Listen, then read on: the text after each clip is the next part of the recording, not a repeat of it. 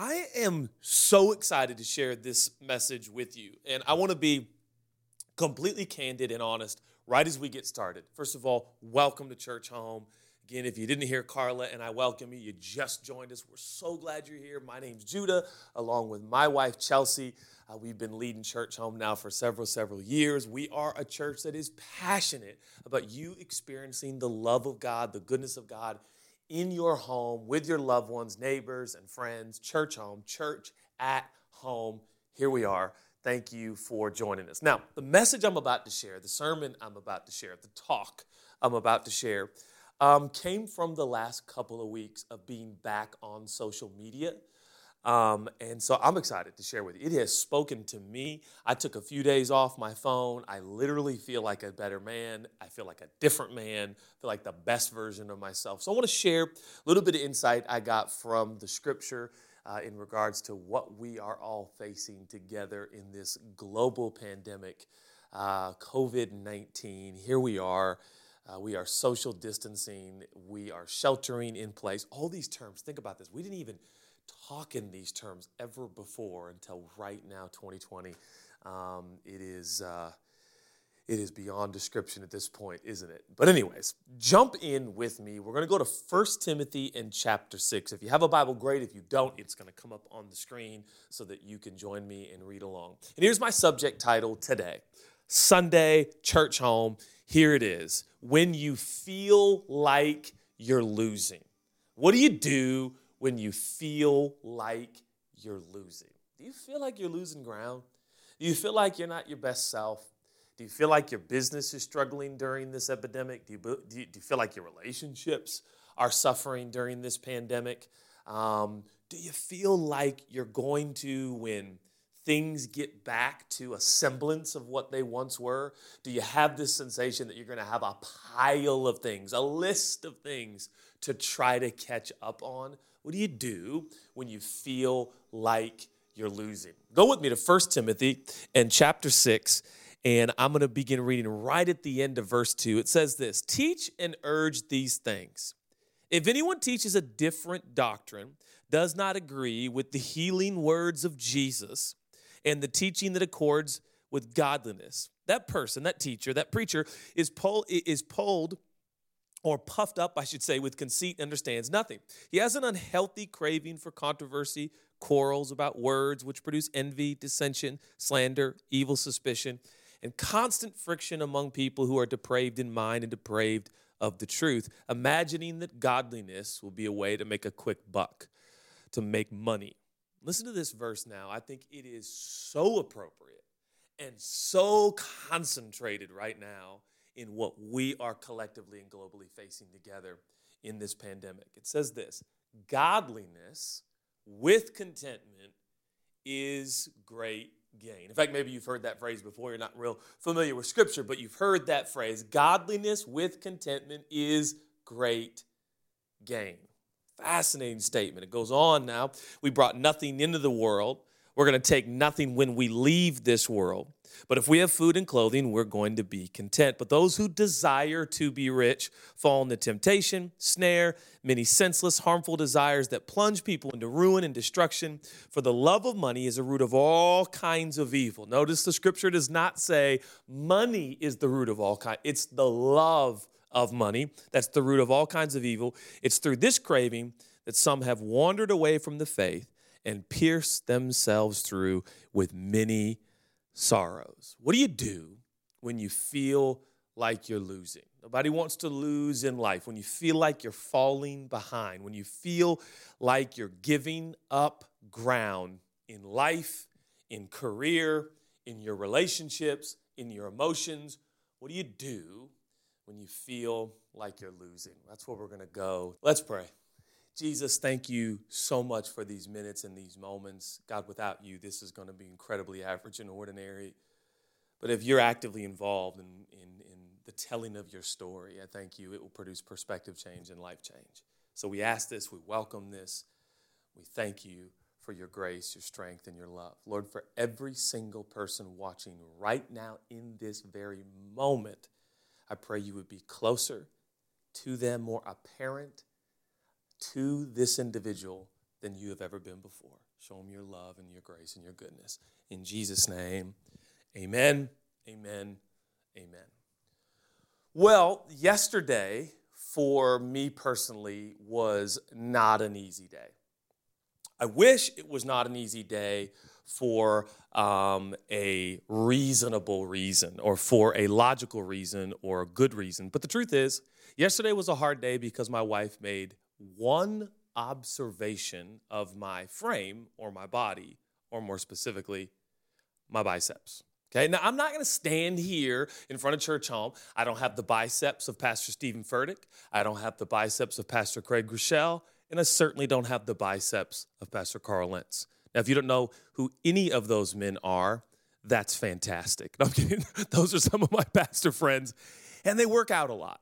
Now, working out for me um, is a great concept. It's just not something that I practice on a regular basis. Now, I walk, I work out spiritually, right? But I haven't been, this quarantine's not been like, oh, I'm gonna do a bunch of push ups. Now, my 15 year old, he has been doing, he's, he's dropping and doing 10 push ups constantly throughout the day. He's doing two, 300 push ups a day. I'm super proud of him. And of course, about six weeks ago, I committed to do them with him. It's just slipped my mind. Okay, so the point is this I'm not working out during this quarantine. And I hope neither are you. Like I say that, you know, to make myself feel better. I'm definitely the friend. You don't want me as a friend. Because I'm the friend who's like, ah, I don't work out today. Come on, let's go hang out. Let's go to a cafe. Let's have a coffee. It'll be great, right? I'm always that to Chelsea. I'm like, babe, come on, you don't need to do yoga. We need to connect. Let's just go for a walk and just talk about our love, you know? So I'm not great at working out. True story. And I quote, yesterday, my wife of 20 years starts like this. You know, babe, you, you honestly look so good for not working out.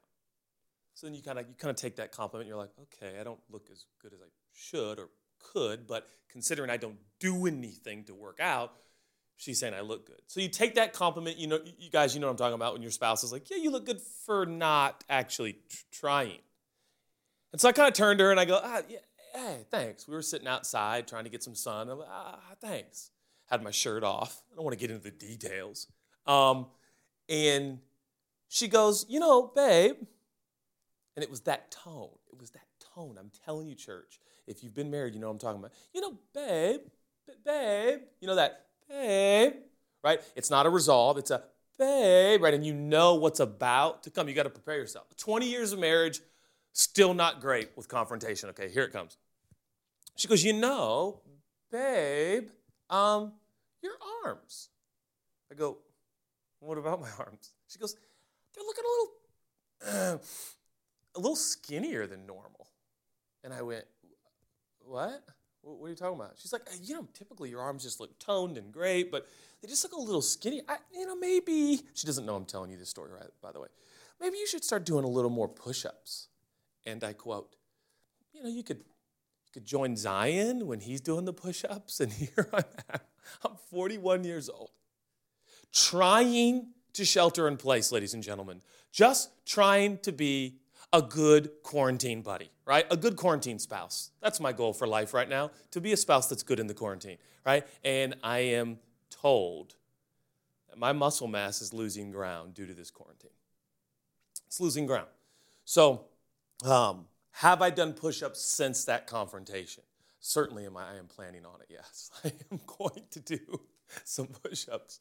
Um, is there something in your life that this quarantine has you feeling like you're losing ground? Is something atrophied in your life? Are you looking around after a few weeks? The first week you can't tell, but two weeks, three weeks, four weeks. I had somebody say from a distance today, I saw them, a friend, out and about, was walking, and they said, You look pretty skinny for quarantine. I'm like, that's where we're at now. It's like, whoa, you actually haven't been, the rest of us are gaining weight, right? What do you feel like is losing ground? Is it your fitness? Is it your passion? Is it your morals? Is it your finances? Is it your words? Is it just your overall care and concern for your family? Is it how you see your spouse? Where are you? And if you're normal, like me, what you're feeling right now is a sense of loss to an extent. Amazing how many people just an Instagram Live or talking online or texting with friends, how many of us right now are feeling like we're not doing enough? I'm sure you've heard the fodder, you've heard some of the some of the comments online, but so many of these uh, messages, the, the, messaging and the storytelling we're hearing online is, "Hey, uh, learn a new language during the quarantine, um, uh, paint a new painting, learn a new trade, teach yourself the piano, learn a new language, right? And I'm like, I'm trying to stay married. That's my goal for quarantine, right? Like, I'm trying to not eat my young. I mean, I'm trying to parent well, right? But there's these aspirational, have you heard these things? During the quarantine, become the person you've always wanted to become. And I think for the rest of the world, we're kind of like, cool. I'm actually just making sure I get through this day, right? I'm actually, as I'm the PE teacher, the principal, the food service, and the janitorial service, I'm just really looking forward to when my kids go to bed tonight. Like, is that, uh, any, can anyone relate? Like, how, what do you do in a quarantine when you feel like you're losing ground? The, truth is, it doesn't take a, a global pandemic to make us feel like sometimes we are just simply not keeping up with the Joneses. We're not just keep we're, we're, just not keeping up. I know when I go on Instagram and I look at so much so much stuff going on, you feel like, am I doing enough? Am I helping enough? Am I giving enough? Am I supporting charities enough? Am I aware enough? Have I prayed for frontline workers enough? Have I donated enough? Have I done? And this is just for other people, let alone what you feel like you should do for you. Are your biceps getting smaller? Welcome to the club. Right now, so many of us feel like we're losing ground. What do you do when you feel like you're losing? I thought about titling this sermon Gaining Ground. Thought about titling this sermon How to Get Ahead. What do you do when you feel like all around you, you feel like things are getting less and you're losing? I'm having fun and I'm making jokes, biceps, and funny comments from your spouse. But the reality is, there are so many people right now who are actually literally wondering what will they do for income right now and certainly when this is said and done. What will they do? You feel like you're losing in life. I would like to show you in the next 10 or 15 minutes, I'd like to show you a portion of scripture that will outline and point us to a way that we can be sure that we are experiencing growth, we're gaining ground, and we're actually truly wealthy. And we'll talk about that word in a moment. What do you do when you feel like you're losing ground?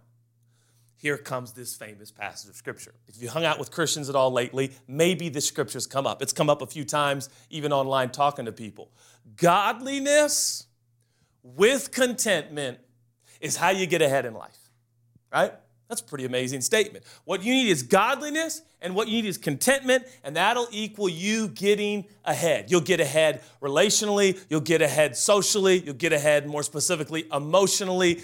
Godliness with contentment is great gain. Now, us Christians, for those of you that are Christians and Jesus followers and Jesus worshipers, you know that we are kind of historically well known for cliche, potent statements that oftentimes we don't explain. Godliness with contentment is great gain.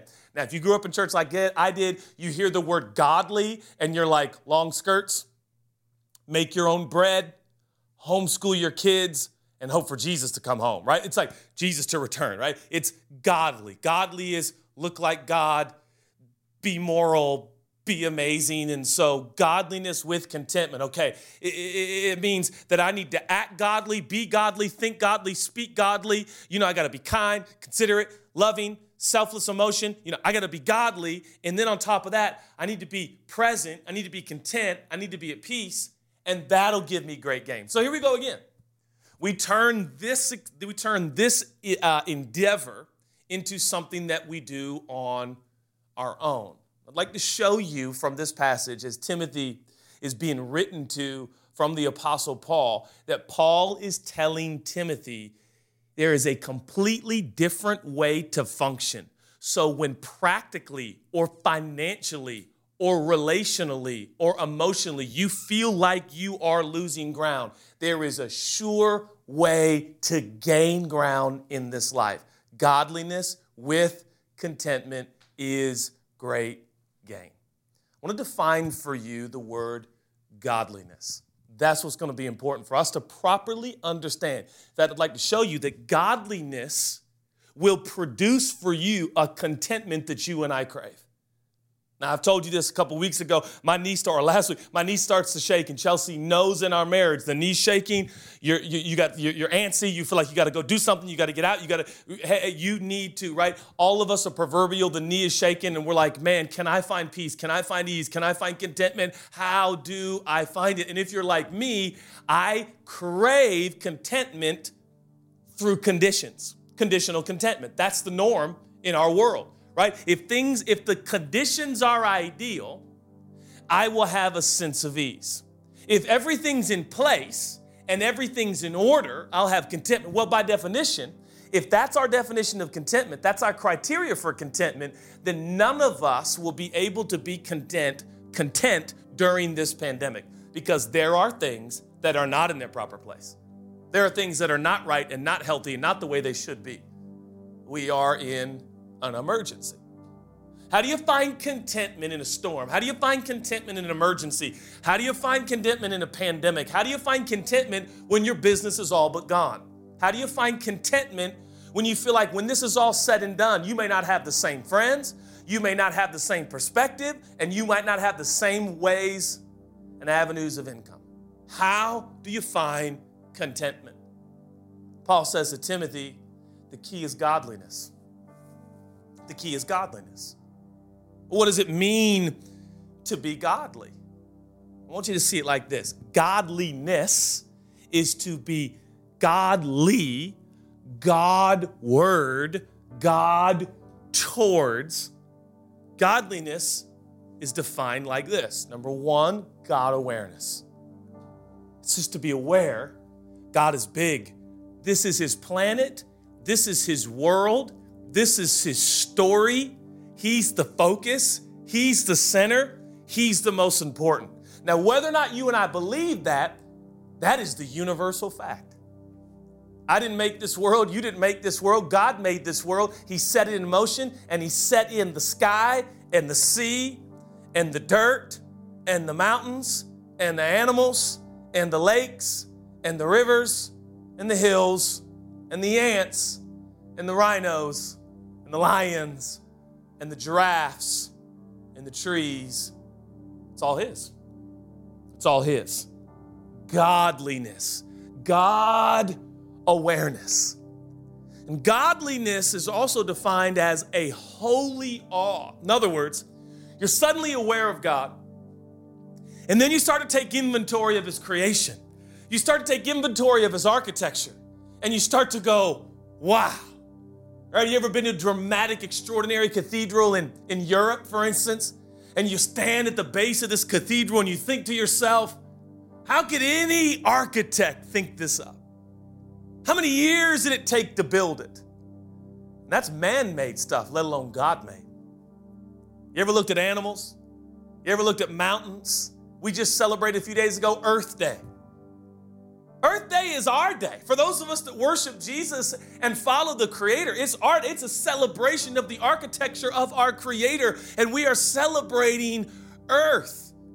God loves this planet. I love this planet. It speaks of His magnitude and His majesty and His glory. The Grand Canyon is supposed to make us feel God is grand. When you sit in the sand and you look at it, an ocean that seems to have no end to it, it's supposed to speak to us. The Bible uses uh, creation as an example. It says, as far as the east is from the west, so he separated us from our sins. It talks about how God takes our sins and puts them in an ocean of forgetfulness. All these things tell us his glory. Godliness is in awe of God. It's this wow, God thing, can, can I just share? You said, Judah, I don't know how to get that awe. I don't know how to be more aware of God. I want to say this God awareness comes from God. it comes from God. Do you know you can pray the simplest prayer right now? God, make me aware of you. And He'll hear that, and He'll answer that prayer. Isn't it amazing what we have in Christian communities, the practices that have proliferated and we have promoted? We don't talk about the Christian practice of solitude and silence and listening. Listening to creation, listening to birds, listening to the wind, listening to the ocean. Just stillness, solitude. Oh, oh, this is, you go back in church history, these were paramount practices in worship. Godliness? Godliness is not the clothes you wear and the cuss words you stopped using. That's wonderful. Highly recommend all of those things. It's not the fact that you don't go over 55 on the freeway. And that's a wonderful, admirable thing. But godliness is a God awareness. It's a God awareness. Godliness plus contentment is great gain. Now, I want to urge you to look up Second Timothy and excuse me, First Timothy chapter 6, particularly verse 6. Look it up in the Amplified. Look it up in the Passion Translation. Look it up in the Message Bible. Look it up in the New Living, all these different translations. For those of you that are aware of this, if you're overwhelmed by that, download the Bible app. It has it all there for you. And you could look at it different versions because it helps you understand the original Greek that this was in, original language. Here, here's what's being said Paul is writing to Timothy, and he's saying, Listen, Here's how to get ahead. Here's how to ensure you're gaining ground in life. And he starts using words like wealth, which speak more to material things and possessions, and he speaks to that. He says, Godliness plus contentment will help you gain ground in this life. You'll make progress, you'll grow. Learning another language is great. Learn teaching yourself the piano is awesome. And I urge you to do whatever it is in your heart to do during this solitude during this unusual global challenge that we find ourselves in. What about experiencing great gain in your life? You know how to do that?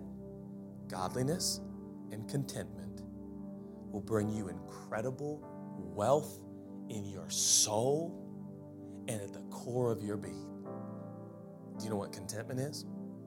Contentment is the result of a God awe, God awareness. What's godliness? Awareness and awe. Awareness and awe.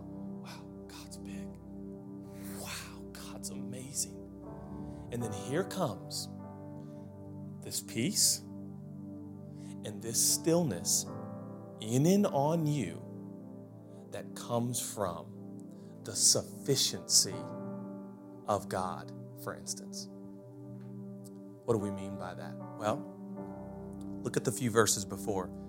Paul says to Timothy, Timothy was a preacher, he was a teacher. He says, Teach and urge these things. Teach and urge these things. Teach and urge these things. Preach on this.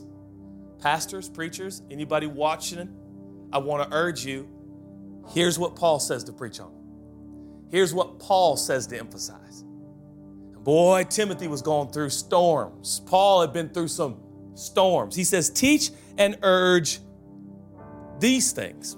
And he says, in fact, if anybody teaches and urges something else that is different than the healing words of Jesus, now listen, or teaching that accords with or promotes godliness. Hold on a second. I'm gonna give you the key. God awareness comes from God. Okay? The focus of this whole book is God. The focus of the world is God. The focus of the universe is God, right? The architecture is a direct arrow to the architect. The architecture speaks of the quality, it speaks of the character of the architect. It's all about God. Paul says, what we have got to emphasize in communities of faith is the healing words of Jesus that promote God awareness and God awe. So, actually, what we're supposed to do in these minutes and moments when we gather is actually not to make this about you or even your problem or your plight or your challenge. Although God cares about all those things, that the point is what we're to teach and to urge is the healing words of Jesus. How does the words of Jesus heal? Because the message of Jesus is only Jesus can heal our error, our wrong, our sin, our selfishness, disease, wars, rumors of wars, pestilence, troublesome activities in continents and countries in the world. It all cause, it all comes from our greatest disease. And that's sin. And guess who heals sin? Guess who heals the shame that comes with sin? Guess who heals the condemnation that comes with sin? Only Jesus heals sin. Only Jesus can make you whole. Only Jesus can give you a right relationship with God. He became sin so that you and I can become the righteousness of God in Christ Jesus. All of our teaching, all of our preaching, all of our urging, all of our emphasizing needs to go towards the healing story of Jesus, which does what? It leads us to wow! wow! You get what you go for, church. And I'll tell you what we're to go for at Churchome. We're to go for teaching that accords with godliness, teaching that leads you to think less about yourself and more about God. The answer is not within yourself, the answer is in God. And God will come upon you and within you, and He will change your life. So here's what happens suddenly we get an awareness of God, we get an awe of God that's delivered by God, and God will speak to us through His Word and through His ways and through His creation. And you know what it results in? It results in an overwhelming sensation that I am sufficient because Jesus is enough for me. Though I am weak, though I am feeble, though I am broken, and though I err, for I am human, Jesus has made up the difference. He knew no sin, so he could become sin. He died on the middle cross. He predicted that he would beat death. Three days later, he rose up again. He appeared to hundreds of followers, and then he levitated into the sky. He said, I'm going to send my spirit. He's going to be on you and in you. And when the time is right, I will come again. My brothers and sisters, this whole world is about one person, and his name is Jesus. For Jesus is God, and you cannot know God without Jesus. How does he heal? It's free. His healing's free. That's why it's called gospel, it's called good news. It'd be average news if I told you you had to do something to get healed. That's normal. It's good because you don't have to do anything, it's already been done. You can be forgiven forever. And here comes the awe settling over your life. I'm forgiven. I'm accepted. I'm loved. I'm right with God. I'm His. And here it comes an overwhelming sense. I wrote it down. All of a sudden, I've got an inner confidence and I've got an inner peace. One translation says this suddenly, because you are aware of God and you're in awe of God, you're free to be yourself with God. Be yourself with God. Be yourself with God. And all of a sudden, God's amazing. God loves me. God's forgiven me. I don't have to act like something. I can am. And all of a sudden, here comes a confidence, a contentment. And the Bible says that's wealth. That's wealth. That's wealth. That's wealth. Do you know what happens for the rest of the passage? Would you believe that the opposite of godliness, contentment, which is great gain, do you know what the opposite? I'm, I'm shocked by this. I'm shocked by this. The opposite is the love of money, things, and stuff. That's the opposite. I read this over the last couple of weeks as I'm back on social media and suddenly I'm comparing and competing and wondering and reading and looking and all the inundation of information and data. And am I doing enough? Am I good enough? Am I smart enough? Am I sharp enough? Do I know what I'm doing? I, all these events and gatherings and charities and things. And I'm like, what? I'm just sitting at home. Am I, I'm just trying to make sure that I love my wife and I'm mad because she said my biceps are skinny. Right? And all of a sudden you feel like, well, man, so many of these people are winning during this pandemic, I'm. I'm losing. Oh, my brothers and sisters, it starts right here. Here's where you start to gain ground, even during social distancing and isolation. It starts right here. God, make me aware of you. Make me aware of you. That's why we go to this book, not to learn spiritual statistics or to be history buffs. We go to this book so he can awe us again, so he can wow us again. Wow me again. And then it dawned on me you know what's stealing my godliness and contentment? It's the love of things and stuff. He goes on and he says, if you have food and clothing, you should be content with these. But by the way, wealth defined by Paul to Timothy, he says, We brought nothing in. When we were born, none of us had jewelry on. You weren't born with jewelry. Nobody was born with a Rolex. You were born naked with nothing, and you're going to leave with nothing. So suddenly it's like, what do you mean, Paul? Oh, the only thing that's truly wealthy, the only thing that defines wealth is what you can take with you. That's it. It dawned on me the last two weeks of unsettledness in my soul. Do you know what it came from? It came from me focusing and groping for things that are temporal that I believe are wealth. I got to get that. I got to get that. I got to get that. That's the key. That's success. That's perception. That's important. That's the opposite of the love of God.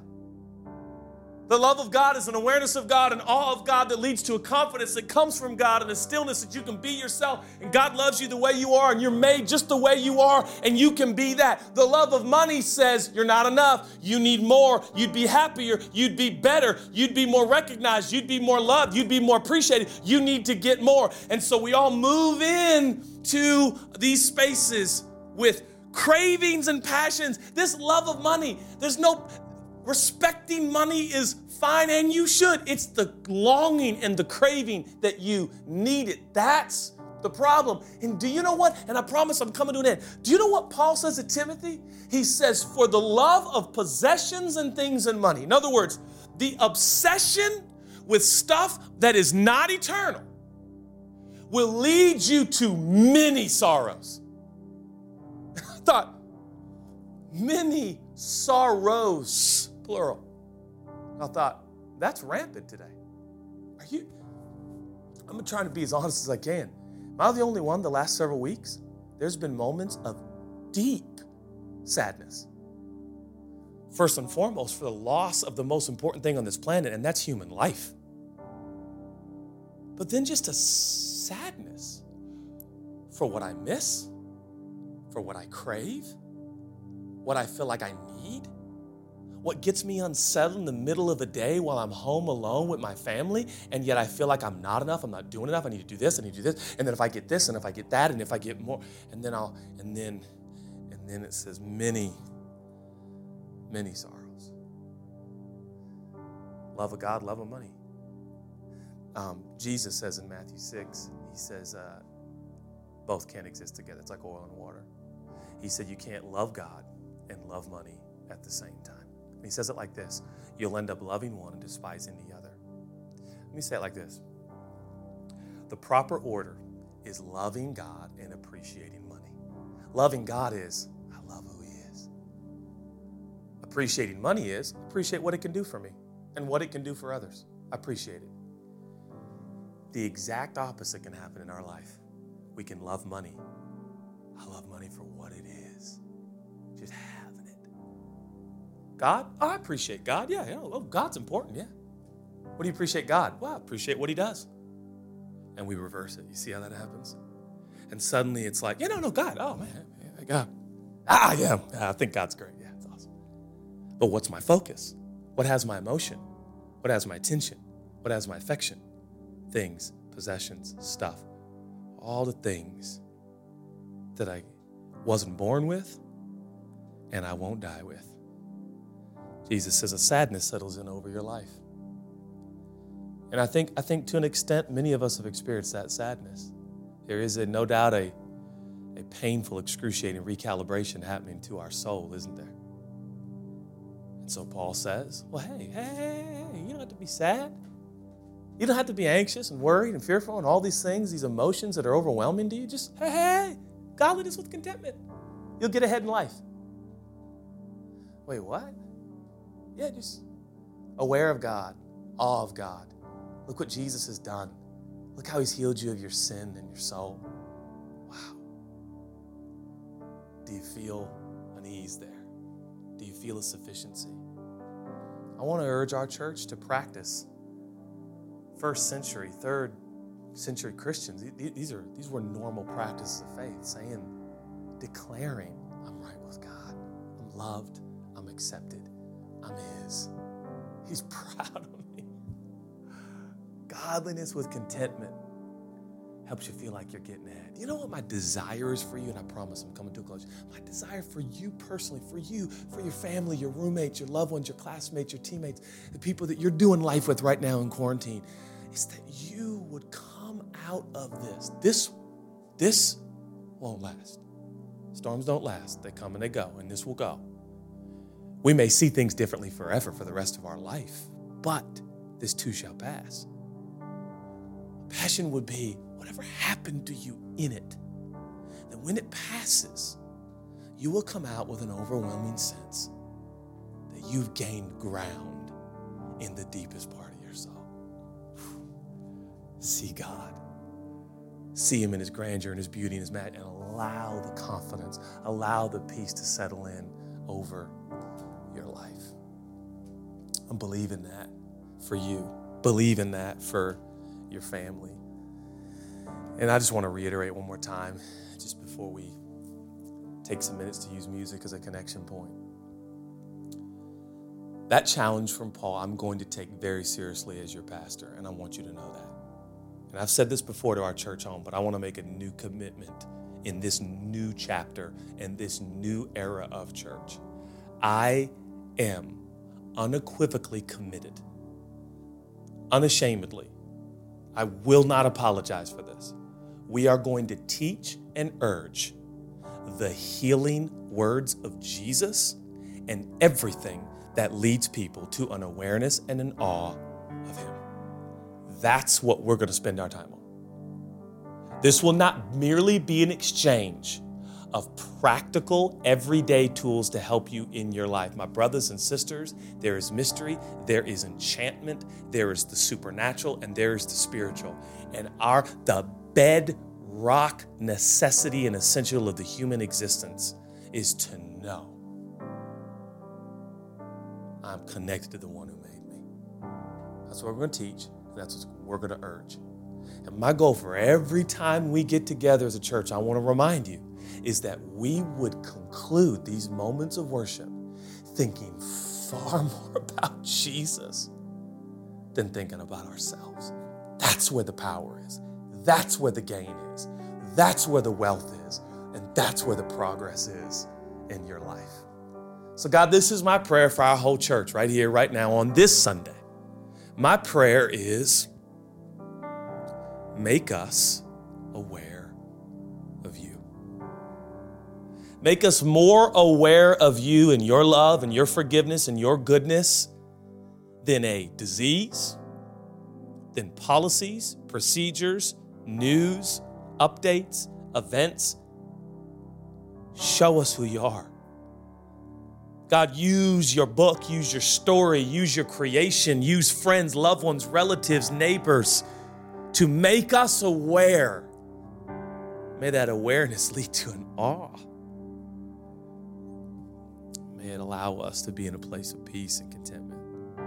We thank you, God, for that supernatural. If you're watching right now and you would like to become a follower of Jesus, I want to welcome you to do so. It's so exciting.